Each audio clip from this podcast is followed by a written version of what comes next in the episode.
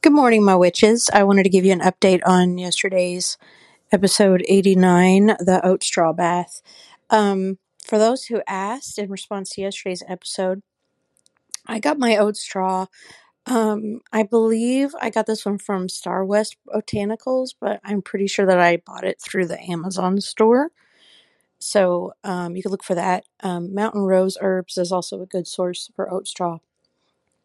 What I did yesterday was I took a coffee filter, you know, the cone shaped coffee filter, and I put a couple of, I wouldn't say handfuls, maybe in total a handful of oat straw into the coffee filter. I folded over the top um, a couple of times and then I stapled it so it wouldn't come open. And then I just ran a bath of hot water and I let the oat straw float around like a great big tea bag.